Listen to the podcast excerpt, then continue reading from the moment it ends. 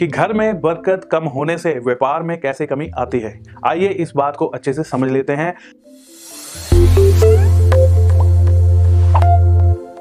आजकल तो देखने में आया है कि बहुत सारे जो लोग हैं, वो ओपन किचन बनाने लगे हैं।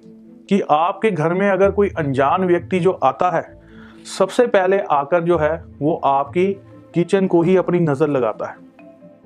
तो ये भी चीज़ करने लग गए हैं।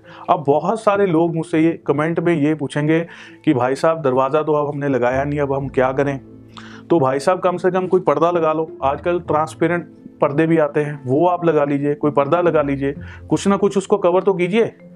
तो ये एक उपाय सबसे स्ट्रांग है कि आपने अपने रसोई घर की एनर्जी को दूसरी एनर्जी से मिक्स होने के लिए उसके बीच में जो है कुछ दरवाज़ा लगाकर रखना ज़रूरी है।